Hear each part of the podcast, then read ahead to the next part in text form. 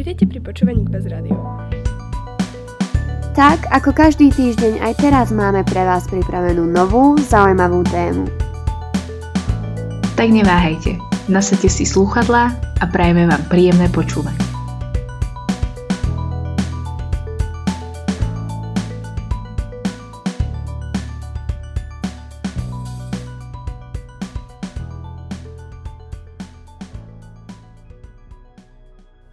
And welcome to Mystery Unsolved. This is where we take a look at the most famous mysteries that were never solved even until this day. In this episode, we will talk about the disappearance of Tara Calico. Tara Lee Calico is an American woman who disappeared near her home in Belen, New Mexico. She is widely believed to have been kidnapped. Later on, a Polaroid photo of an unidentified young woman and boy was released to the public after it was found in a convenience store parking lot. On Tuesday, September 20, 1988, Calico left her home at about 9:30 a.m. to go on her daily bike ride along New Mexico State Road 47. She rode that route almost every morning and was sometimes accompanied by her mother, Patty Doel. However, Doel stopped riding with Calico after she felt that she had been stalked by a motorist. She advised her daughter to think about carrying pepper spray, but Calico rejected the idea. On the morning of Calico's disappearance, she had told Doel to come and get her if she was not home by noon, as she had plans to play tennis with her boyfriend at 12:30. When Calico didn't return, Doel went searching for her along Calico's usual bike route, but could not find her. She had then contacted the police. Pieces of Calico's Sony Walkman and cassette tape were later discovered along the road. No one witnessed her presumed abduction, although several witnesses observed a light-colored pickup truck with a camper shell following closely behind her.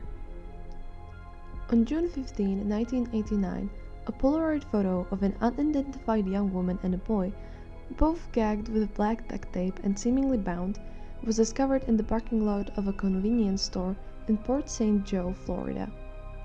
The woman who found the photo said that it was in a parking space where a white windowless Toyota cargo van had been parked when she arrived at the store. She said that the van was being driven by a man with a mustache who appeared to be in his 30s. According to Polaroid officials, the picture had to have been taken after May 1989 because that particular film used in the photograph was not available until then. The photo was broadcast on a current affair in July, and Doel was contacted by her friends who had seen the show and thought the woman resembled Calico. Relatives of Michael Henley, who had disappeared while on a camping trip with his father in the Zuni Mountains in April 1988, saw the episode and said that they believed he was the boy in the photo. Doel and Henley's parents both met with the investigators and examined the Polaroid. Doel said that she was convinced it was Calico.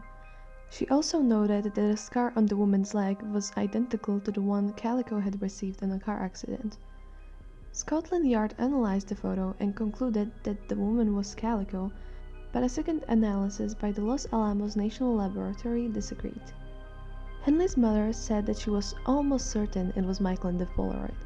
The identification of the boy in the photograph as Henley is considered highly unlikely because his remains were discovered in June 1990 in the Zuni Mountains, about 11 kilometers from his family's campsite from which he had disappeared and 121 kilometers from where Calico disappeared.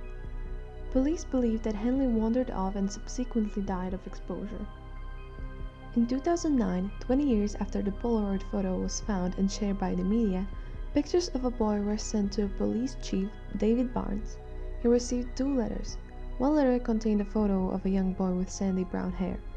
Someone had drawn on the photo with black ink over the boy's mouth, as if it were covered in tape as in the 1989 picture. The second letter contained an original image of the boy.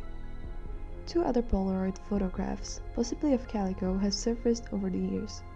The first was found near a construction site in California, and is a blurry photo of a girl's face with tape covering her mouth and light blue striped fabric behind her, similar to that one on the pillow in the Toyota van photo.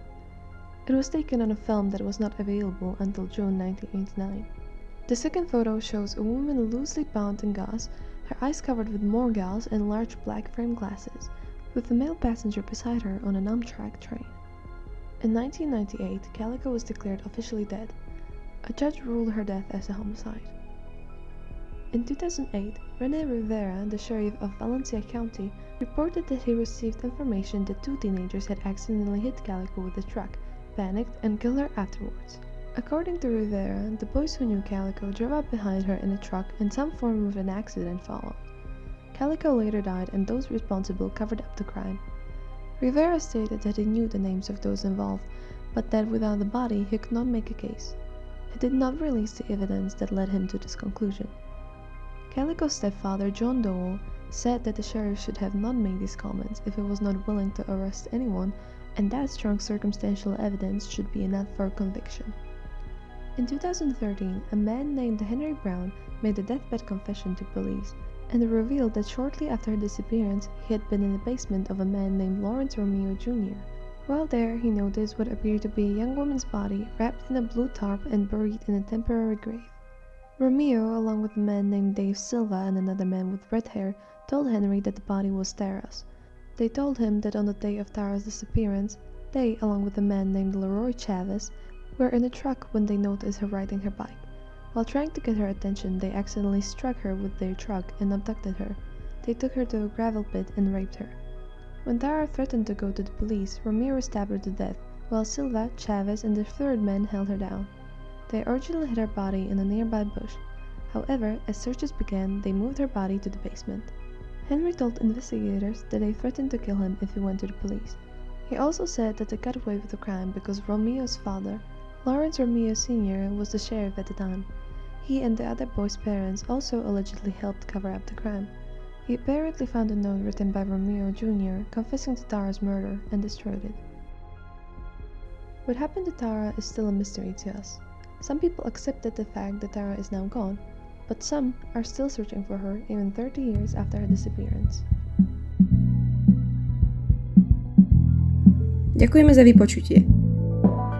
Ak sa vám epizóda páčila, nezabudnite nám napísať na náš Instagram Buzz Radio. Alebo zanechať 5 hviezdičkové hodnotenie. Dúfame, že si nás naladíte aj na budúce. Tento podcast bol vytvorený v jedinečnej spolupráci s učenej alumni a týmu Buzz Radio.